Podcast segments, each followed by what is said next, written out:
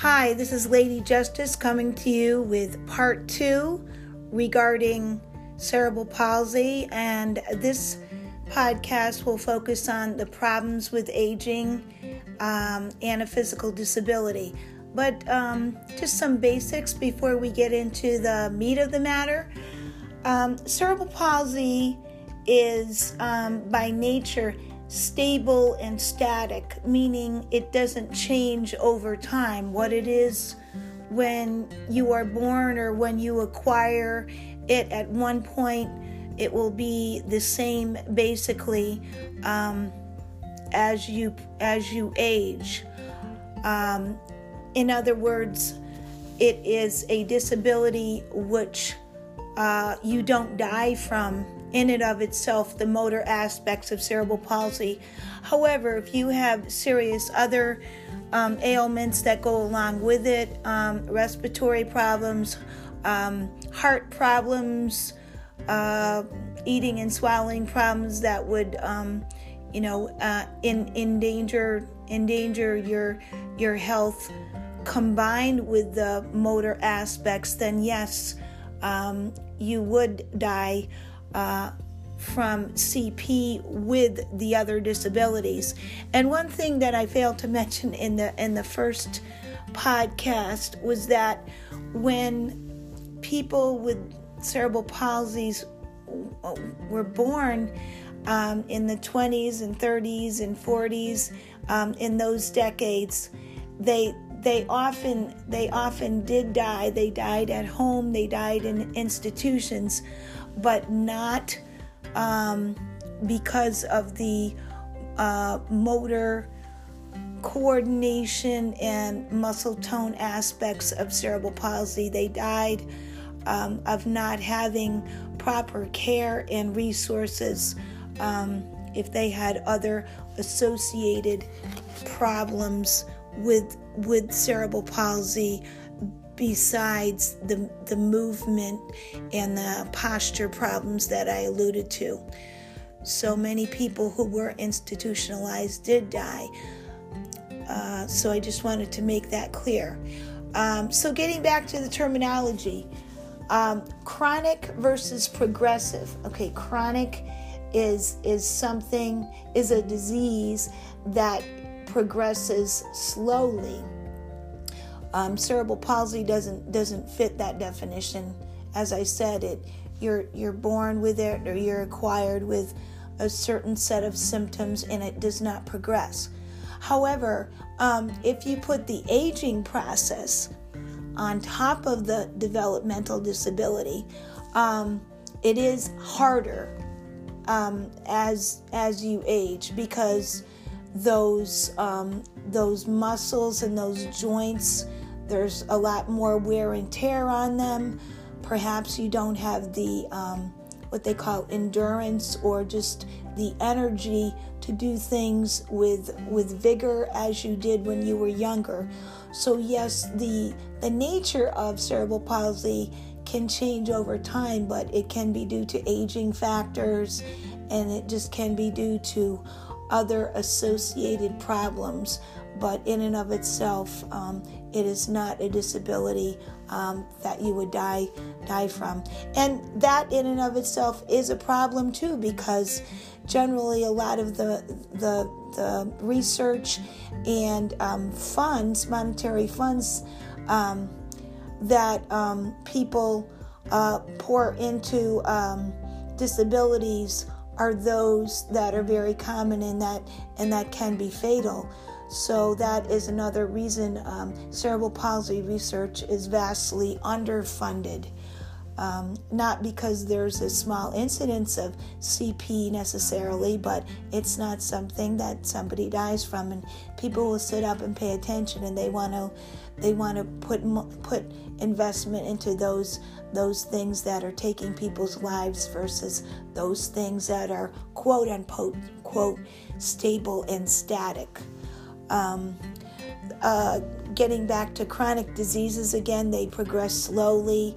They are diseases that uh, aren't passed from person to person. Uh, they're non communicable, um, which is the technical term. and the chronic disease as opposed to those static and stable like CP. Um, the chronic disease persists over a long period of time. So, examples of those would be things like cancer, arthritis, stroke, dementia, um, m- multiple sclerosis, muscular dystrophy, Parkinson's, etc. Now, one other related matter is that um, a lot of people, in just talking conversationally online, I remember somebody recently saying, Oh, I'm so sorry that you have this illness. Well, it's not an illness in the sense of feeling ill or uh, poor health. I'm not. I'm not chronically ill, and many people who are uh, who don't have the education with regard to disabilities commonly mistake chronic illness for people with static and stable um, disabilities, those ones that don't change. And in fact, it becomes a problem um, with uh, so- Social Security uh, I found an article where someone was work, uh, was writing for Disability World, and in January 2009, they were saying that many people who are disabled due to chronic illness feel that's the Social Security definition of disability does not cover them. Beca- um, and even generalized dictionary definitions, the condition of being unable to perform as a consequence of physical or mental unfitness does not cover those people with chronic uh, conditions. And um, in order to receive Social Security, the definition is an inability to engage in any substantial gainful activity. Um, you know, by by reason of physical or mental um, unfitness, um, which can be expected to result in death or which has lasted or expected to last for a continuous period of not less than 12 months. Well, well, many people who have chronic illnesses, as we said, um, that th- that doesn't fit. It seems to be that the um, definition for Social Security benefits is is really outmoded, and they seem to be just capturing those that have unchanging disabilities, such as those with blindness, those with what they used to call mental retardation, developmental disability. Other examples would be learning disabilities and uh, quadriplegia. Now, that's another term. Quadriplegia would be um, someone perhaps with cerebral palsy that could not move any of their extremities their upper their their upper extremities being their arms their lower extremities being their legs and they'd be totally paralyzed with their four limbs called quad, quadriplegia. I am what they call um, di- diplegic in that the, the problems that i have primarily are just confined to my legs. So, diplegia is another term that is used with regard to that. Um, so, again, getting back to some of these issues, um, the Social Security definition does not seem to fit those those with chronic illnesses, and in fact, those people that have chronic illnesses, they um, they uh, they uh, may not be able to work at all, or, or some, uh, sometimes they may feel fine. And uh, if they do decide and try to work, they will exhaust the, the nine month trial work period um, as they continue to perform substantial gainful employment. Um, but but then um, they'll lose their benefits after after that period. So it uh, um, unless they apply for a 36 month extension, they'll they'll lose their benefits altogether. So it just doesn't seem to fit um, in a whole lot of um, circumstances.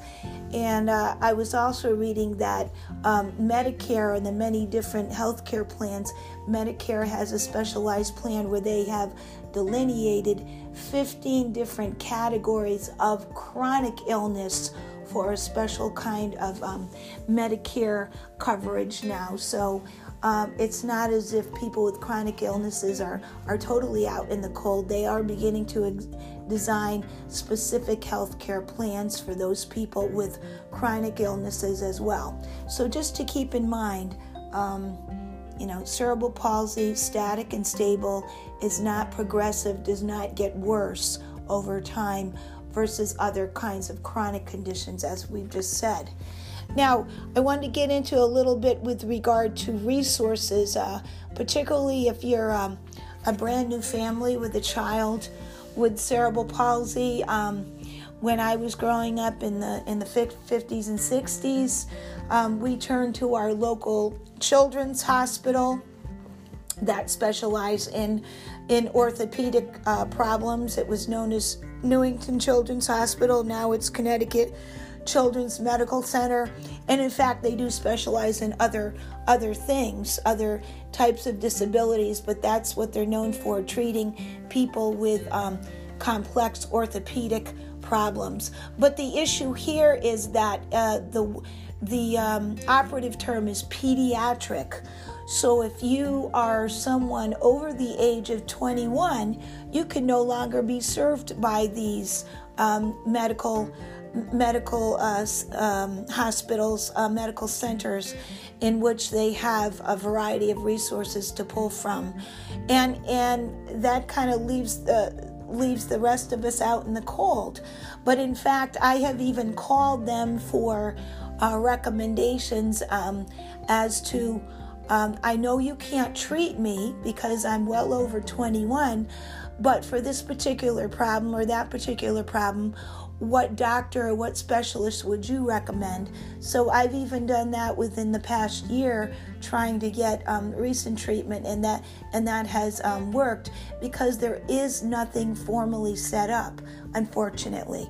But if you are a family with a child born with cerebral palsy, definitely look to your um, your local uh, children's hospital specializing in orthopedic care, you know, your Boston Children's. There are many of them around the country.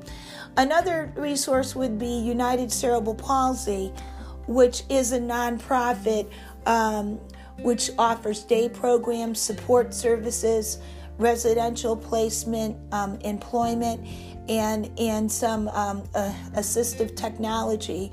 But uh, for example, the the nonprofit in Connecticut, um, it was founded in in 1947, um, but they now they also um, serve a variety of other disabilities. So CP is not totally totally their focus, and again they um, they also have um, they they also have a number of other um, aspects that they that they focus on. Again, residential placement, trying to get employment, um, assistive technology. Um, so there may be a local United Cerebral Palsy nonprofit in your area that that you can contact. Um, a rather new resource that I found is known as Cerebral Palsy Research Network, and it's cprn.org.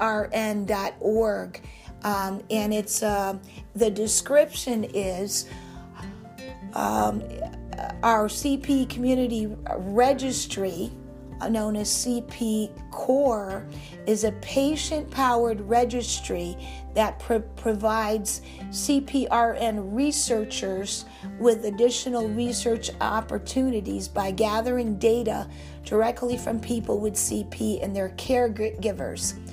Um, so they gather, um, they collect a bunch of information via surveys developed by CPRN researchers, and um, it's di- distributed through the CP community by another um, website called mycerebralpalsy.org.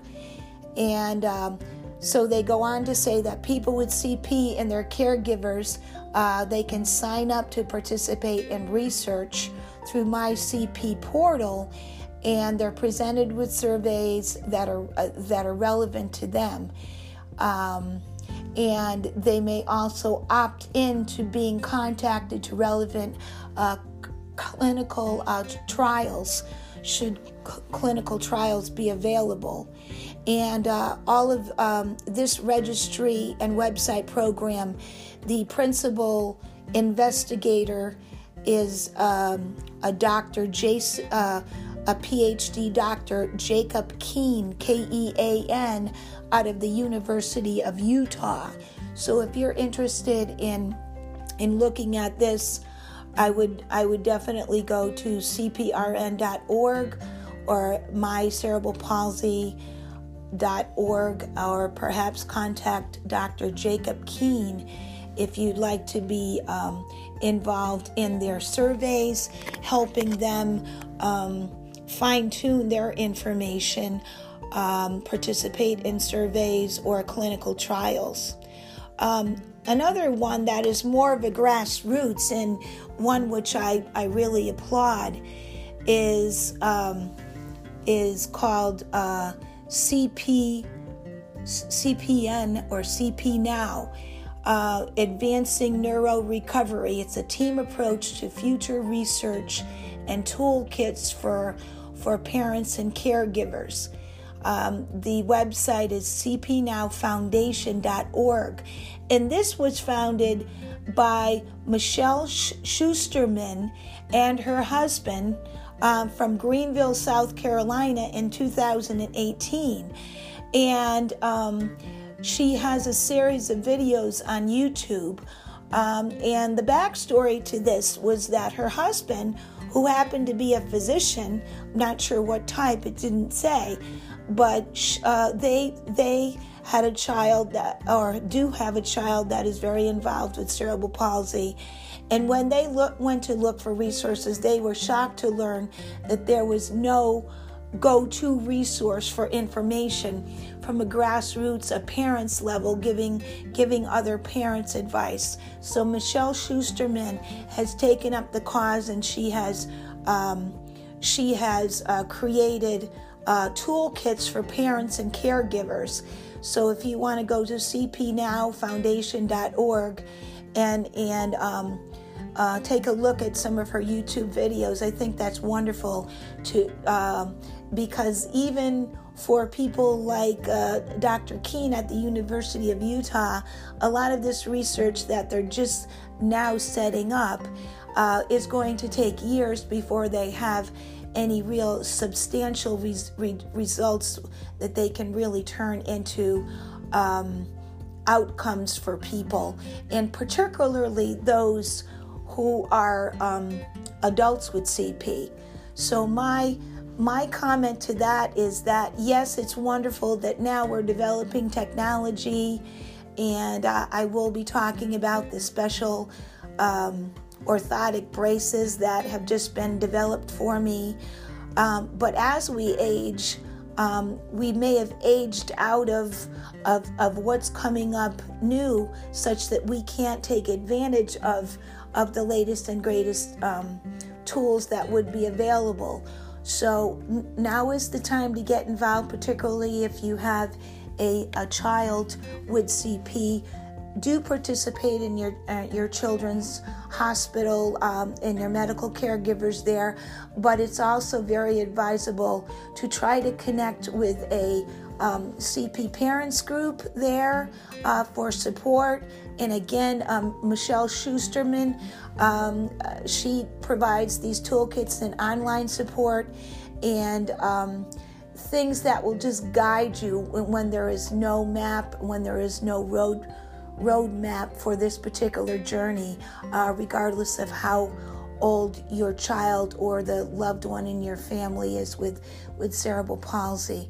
So for now, um, I will uh, terminate this second second show and look forward to bringing you some other information next time about piecing together um, services like a jigsaw puzzle. So I hope this has been helpful. Thanks so much for listening. Be, be sure to pass this on and do do go to um, donnagore.com to learn about all of my other endeavors.